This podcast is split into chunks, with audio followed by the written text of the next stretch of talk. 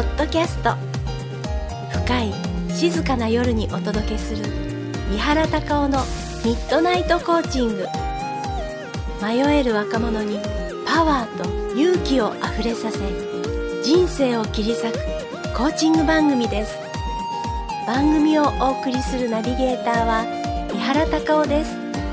それでは本編をお楽しみください。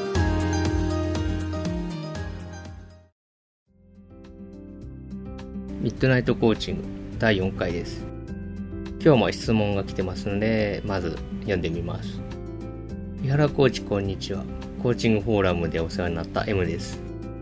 コーチングフォーラムで井原コーチが元引きこもりと知りました。しかも一番辛い時は家から一歩も出れなかったと伺って、今の姿から今でも信じられません。何をしたらそんなに変われるのでしょうかというご質問なんですけども、はい。それでは私がどうやって引きこもりから出したのか、なんですけども、まず第一に大前提となるのが目標設定ですね。コーチングで言うとゴール設定。どうなりたいのかがなければ、なんとなくまたバイトに出たいとか、あるいは周りにそう言われるからまた仕事に出たいとか、そういうなんとなくとか漠然とした感じ誰かに言われたからっていう動機で引きこもりやめたいっていうのはこれはうまくいかないですね。辛いだけですから。そうじゃなくて自分がこうなりたいっていう姿をゴール設定してその状態へ向けて一歩踏み出す。これが脱引きこもりの長続きするそして成功する第一の秘訣です。そしてもう一つ、ゴールは決まりました。じゃあ何から始めよう？今辛くて家から出れないんで、状態だったらもう簡単ですよね。外に出る練習をしていけばいい。部屋から出るのが辛ければ玄関まで行く。玄関まで行けるようになったら玄関の外に出てみる。玄関の外に出たならば家の前のコンビニに行ってみる近所のコンビニに行けるようになったら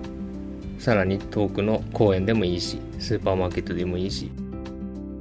あるいは引きこもりの支援をしている団体も今いっぱいありますから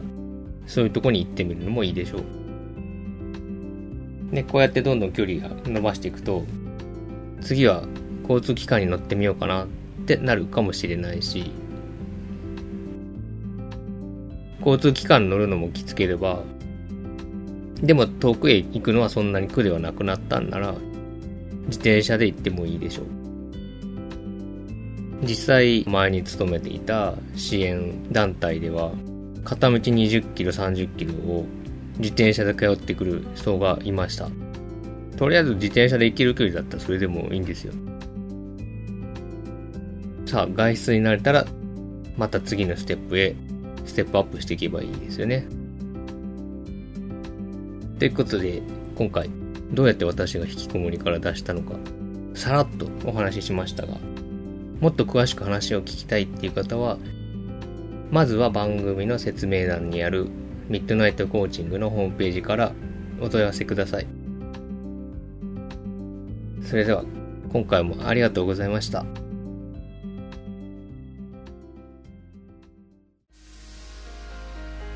深い静かな夜にお届けする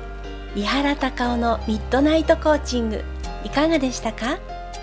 ご感想ご質問は番組の説明にあるホームページミッドナイトコーチングまでお願いしますそれでは今日も素敵な夜をお過ごしください。